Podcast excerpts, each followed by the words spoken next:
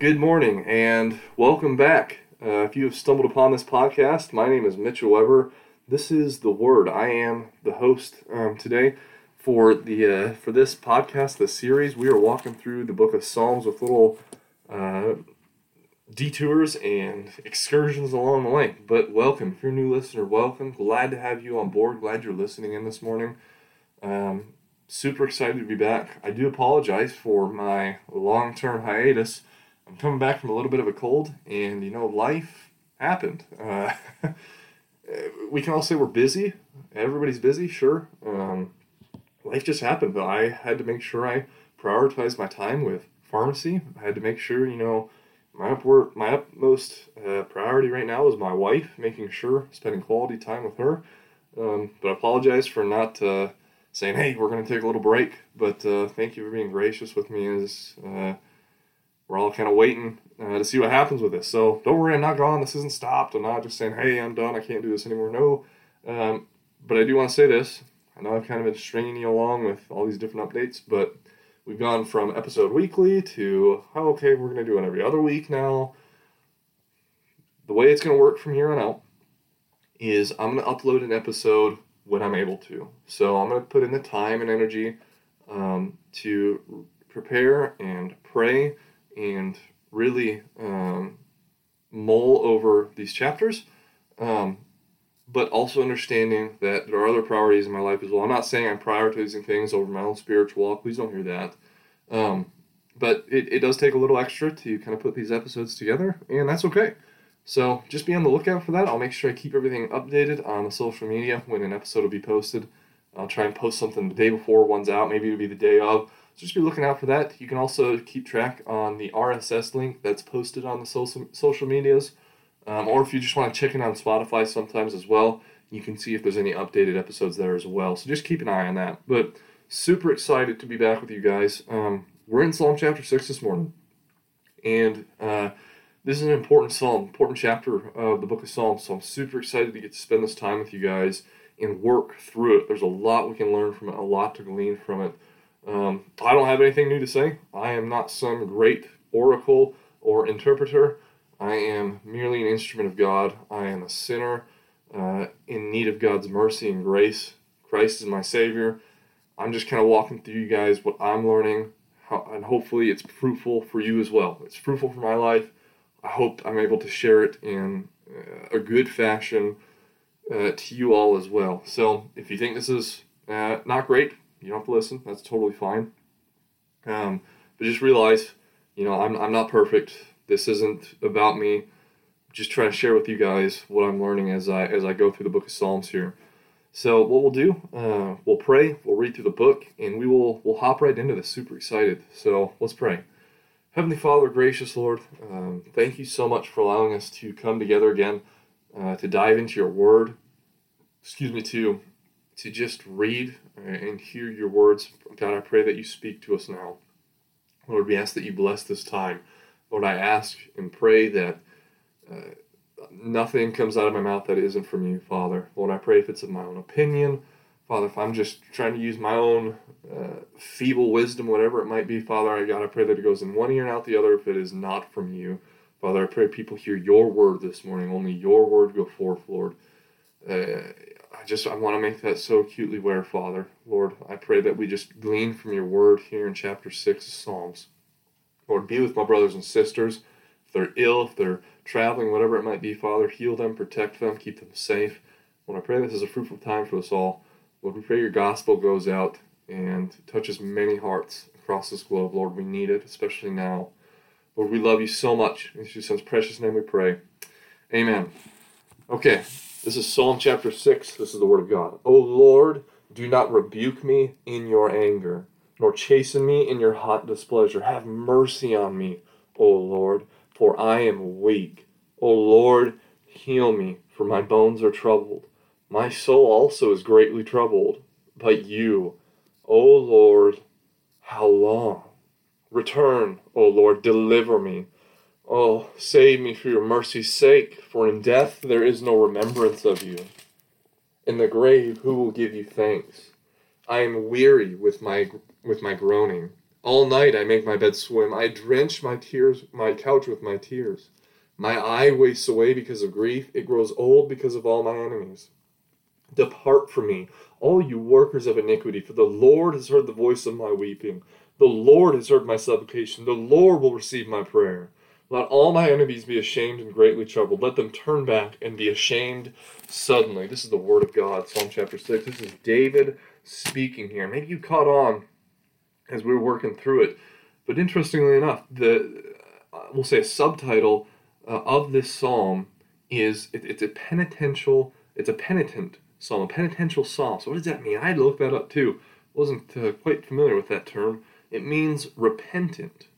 And, and, like I said, you could probably catch on as we're reading through the uh, these verses, but you can pick a couple out. David is in uh, deep distress. He is distraught. He's actually physically hurting and spiritually hurting as well. He describes it there, and we'll get to that here in a second. But David is feeling the weight of unrepentant sin, sin upon his life that he has not repented of, and he's getting to it here in chapter 6. And we are fortunate enough to have the Word of God to see how it has had an effect on this man's life and how David is properly dealing with it, how he is repenting of his sins and turning towards God because God, Christ, is our Savior. Christ is David's Savior. And he realizes that and recognizes that in chapter 6. But we see the painful effects of sin on our lives if we go about unrepentant of it.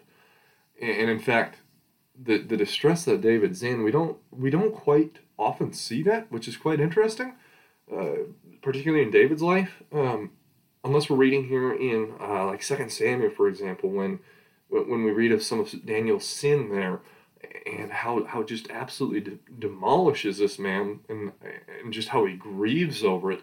And we get a special insider's look if you will here in chapter 6 right? So we see he's in a he's in a deep distress right but we see the product of this deep distress and it's in this first penitential psalm repentant psalm one of sorrow humiliation and hatred of sin. So let us begin then here in verse 1. David proclaims, Do not rebuke me in your hot anger. Instead, please have mercy upon me. He's crying out to God, Lord, please don't rebuke me in your hot anger. Have mercy upon my soul. Have mercy upon your servant.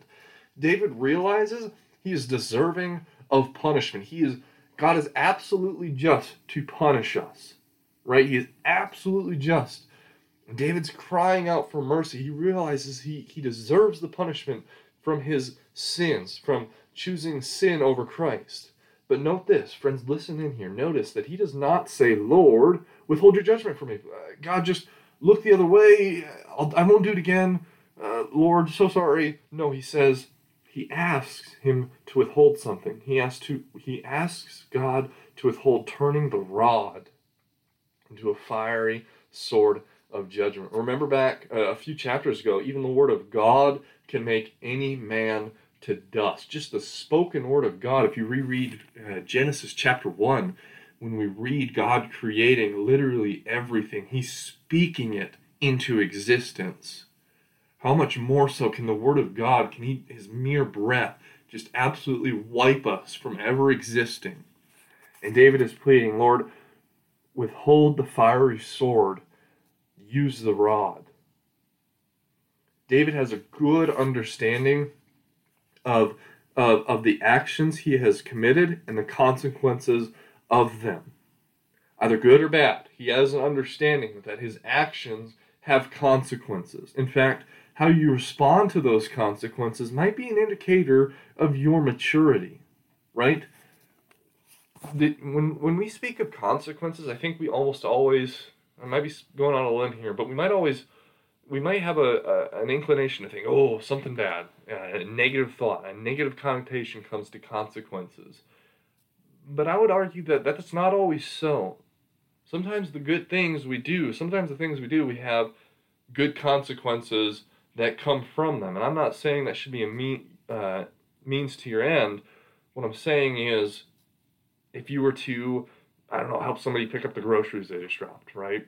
Maybe they reward you with a $5 tip, right? Uh, it's kind of a silly example, but that's a consequence of your action of doing something nice for that person.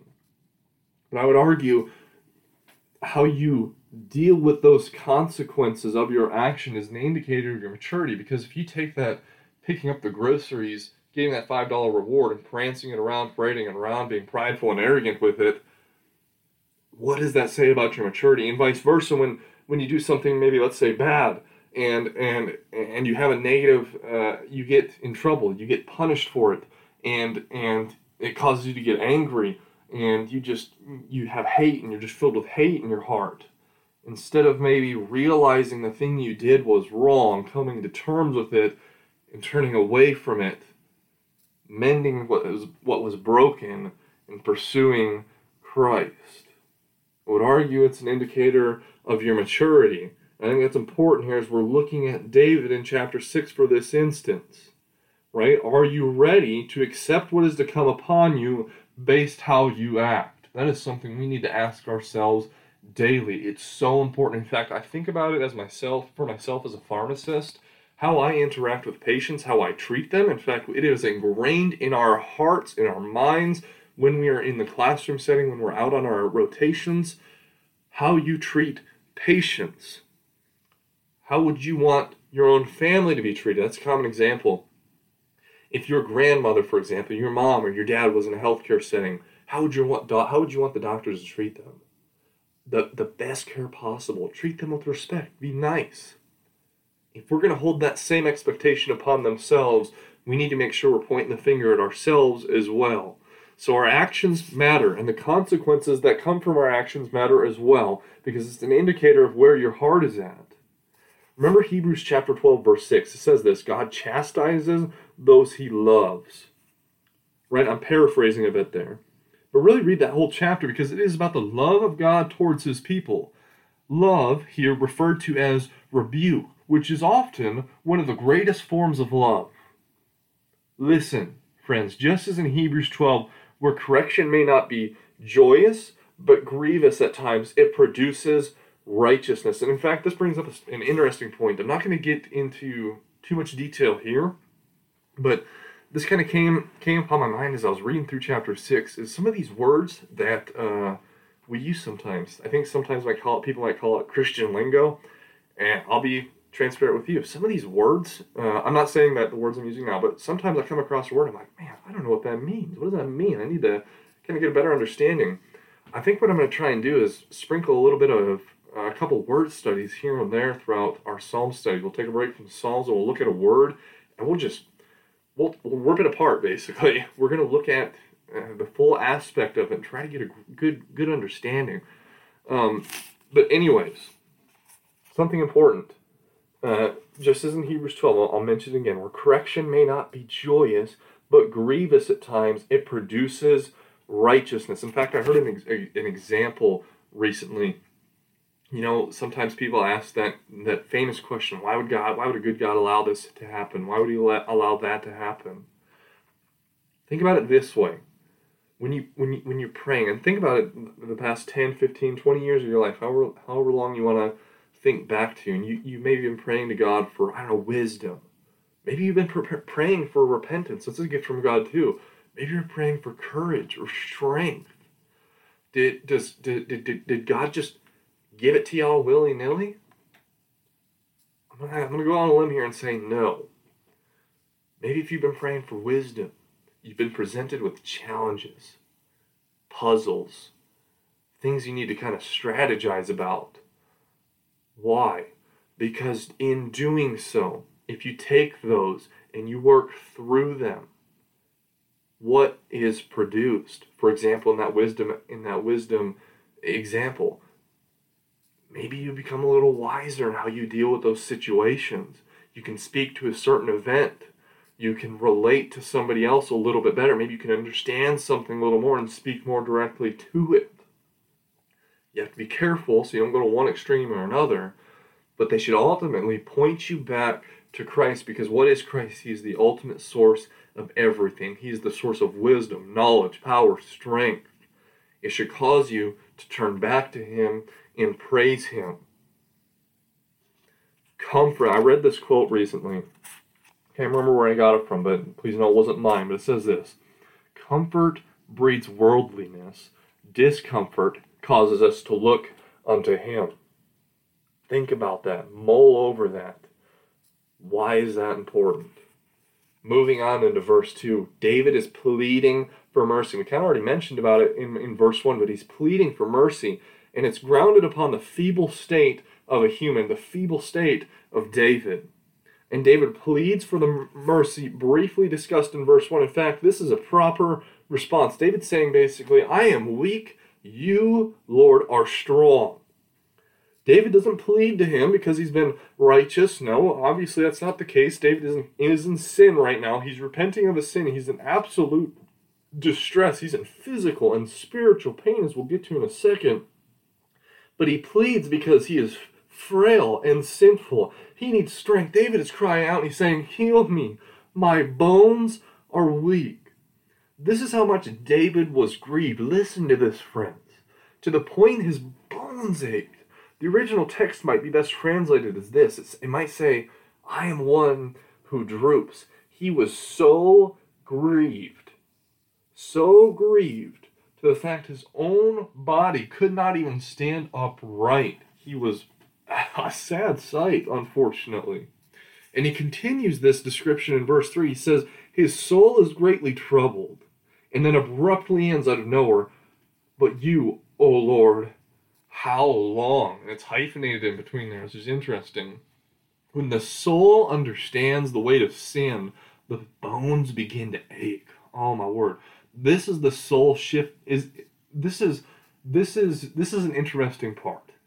This whole aspect. And I have a couple things uh, written down that I wanted to read through real quick as I was thinking about this.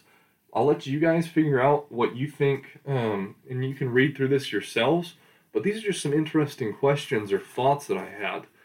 Um, is this the soul shifting guilt onto the physical self in order to avoid judgment as a last ditch effort? I don't know. In Ephesians 5, we wage war not against flesh and blood, but the powers and principalities. It's spiritual warfare. Or maybe is it the condemnation of faith from the enemy? Is it the enemy that is saying, Oh, you are worthless. You are, you are too far from God. You will never be saved. You see, you did this. You don't love Him. Or is it maybe this? Is it the proof of the intertwining of the flesh and the spirit that the outward that the outward physical self aches as an outward expression of pain of the soul when sin occurs and causes and reveals separation? Right? It's, I have a couple, these are a couple notes on, on the flesh and the spirit, the pain in between. But I think what we need to gather from this specific verse is that David's soul was greatly troubled. It understood that the sin that David committed, that the sin that he chose over Christ, is absolutely crushing him. For the bones to ache is one thing, but what matter is it if the soul is firm and the bones shake, right? Our true agony and some, the agony that David was experiencing here arises when the soul too shakes. David's soul was shaking. It wasn't just his bones that were aching, his soul was sore. In fact, I think that's how he describes it here in chapter 6, um, my soul is, he says, my soul is also greatly troubled. Isn't it amazing? But mercy for the physical, I'm sorry, but his, his agony arises when the soul too shakes. It's really interesting. And he moves on here into verse 4. David continues his plea with a call upon the Lord and his loyal love. David pleads not to move God, but to move himself. David asks in his mercy's sake, in the Lord's mercy's sake, because he knows Christ will rescue those whom ask upon him. In verse 5, David says something really interesting as well here. He says, In the grave there is no remembrance of you. It's, it's a very peculiar verse, and it, it seems that David is saying, Lord, if I am destroyed by you, how can I praise you? How can I remember your goodness and mercy towards me? He says, Spare me so I can do just that, so I can continually praise you. Is he bargaining? I don't. That's one of the ways, one of the commentaries I read kind of described it, is that David was almost supposed to say, quote unquote, bargaining with the Lord. If you do this, I will praise you continuously. And maybe maybe that is a good way to describe it. I don't know. I'm still wrestling with it. I had a great discussion about that with my wife, actually. Uh, one of the interesting points she brought up was talking about how, like, when we give our lives to the Lord, we're saying, Lord, save me. My life is yours. I will live my life for you. Almost kind of sounds, sounds equivalent. So, interestingly enough, I mean, it, it's hard to discern. Um, I'm just kind of letting you know what I'm thinking and what I'm what I'm working through as well. It's exciting, but realize that that David is just he's broken by the sin upon his life, and he's remembering the consequences of sin, unrepentant sin. Those who are not in Christ, it is eternal death, eternal separation from God. David knew whether he lived or he died, it was praise to his God. In verse 6, 6 through 7, we see an absolute distraught man. Even more so, we get more vivid language here. He says, what does he say here in, in, in verse, uh, I think, what was it, 6 and 7? Um, let me get to it real quick. He says, I am weary with my groaning. All night I make my bed swim. I drench my couch with my tears. My eye wastes away because of grief. It grows old because of because of all my enemies. The eye of the man whose eye twinkled with lust towards his his neighbor's wife Bathsheba is now dim and it is old with grief and sorrow to the point he is almost blind. I mean, listen to the language he uses there. He says that his eye is literally wasting away because he has done nothing but cry and weep because of the destructive effect sin has had upon his life. And again, to the point where he is almost blind. But interestingly enough, we have a break in tone. We have a shift in tone from, from verses really 1 through 7 to verses 8 here. And he says this he says, Depart from you, me, you workers of iniquity or lawlessness. He was so assured, and this is the confidence of the man of God. He was so assured that the Lord has heard his pray that the Lord had heard his prayer that he rebukes all those who criticize him. Right? That the evil they tried to do that the evil they tried to do to him will and has come full circle back to them, so that it is repaid upon them if you will. I think one of the commentaries that I was reading was was the fact that some of these people were were, were chastising David, were just they were doing unspeakable things, they were saying unspeakable things. But he's saying, Woe to you for all you workers of iniquity, those who are workers of lawlessness, who do not practice uh, obedience to Christ. The same evil that you speaking upon me, it will come back to you. It has come back to you full circle. He says, Woe to you who rejoice in the suffering of a child of God, for that evil will be repaid upon you tenfold in that great day, and that is Judgment Day. So, what can we draw from, from these 10 verses here in Psalm chapter 6? I think it's something along the lines of this repentance is a practical thing. But we cannot just lament, but we must also scourge out the weeds and overturn the tables of the money changers in our lives, right? I, I love the gardening example. I heard it early on in my life, and it is something that has stuck with me for some time now.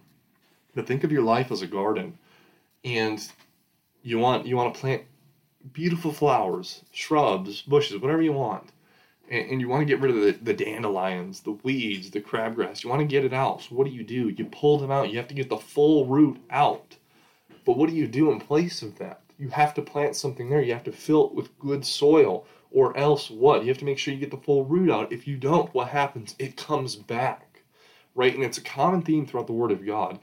We don't just see God saying, stop doing that, and then the verse ends. He says, stop doing that, do this instead and it is more often than not a call to obedience or repentance in the life of a Christian, those who are following after Christ. So I think we ask that question then what is repentance? It comes, how it comes about might differ person to person, but it is the language that bridges all language. It is a return, excuse me, to Christ. Right? It is one to be appalled by sin. Right? You are playing, think of it as this way it is playing the part of an adulterer in, in a marriage relationship to be absolutely appalled by a hor- horrific act. It is then a making of amends, an acceptance of consequences, an unexpected and undemanded forgiveness. So when we when we do something sinful, we don't our response should not be demanding forgiveness, expecting forgiveness from especially if it was against let's say a close friend, a spouse, uh, somebody you respect highly. You don't sit there and demand forgiveness from them. That is not the proper response. It is unexpected and, and undemanded forgiveness. You feel the depth of the pain from that sinful act, from separation from Christ. You have a behavioral change and then left speechless and astounded by the forgiveness of God. It's multifaceted. There are multiple things that all go into this. But I think the key thing to remember here is it's not merely just a behavior change, it has to be a heart change. You have to understand why. One of the big things that I've been learning so far in my marriage to my wonderful wife is that I cannot just say, I am sorry about something. If I don't voice my understanding of why I am sorry about something, how can she trust me? How can she fully understand or think, man, does he really mean, is there really any meaning behind that sorry? Or is he just saying it to settle the waves, to quiet the waves? You have to have an understanding why. And that understanding must push you back to Christ. It must make you face full forward to Christ and run to Him in, in absolute obedience, needing Him, trusting Him, asking for forgiveness, and trusting Him as your Savior because what He has is far better than anything this earth has to offer. A broken spirit, broken and contrite heart, leads to godly grief. Ask for repentance. It is a gift from God. That is more often than not the first step. Ask for it. Ask for repentance from God. I think it is proper to close with this quote from John Piper, one of the we'll say, profound uh, or well well known uh, theologians uh, of today. He says this The more glimpses we have of the glory of God, the more we mourn the scourging of that glory. Friends, may we read Psalm chapter 6 and understand the necessity of repentance in our lives, of choosing sin over Christ. I pray that this has touched you in some some way or another in your life, I encourage you to reread through this, to pray over it, to to glean from it. This is it's it's it's a it's a beautiful chapter. It's a it's a sad chapter, it's a hard chapter, but it is necessary. It's something we need to apply to our lives daily, something we can learn from David here. I'm excited to get back into this with you guys um, praying for you all. Please continue to pray for myself and my wife. Um, just so happy that uh, we have this opportunity to do this. So, with that, uh, that'll close this episode out. Until next time, this has been The Word. God bless.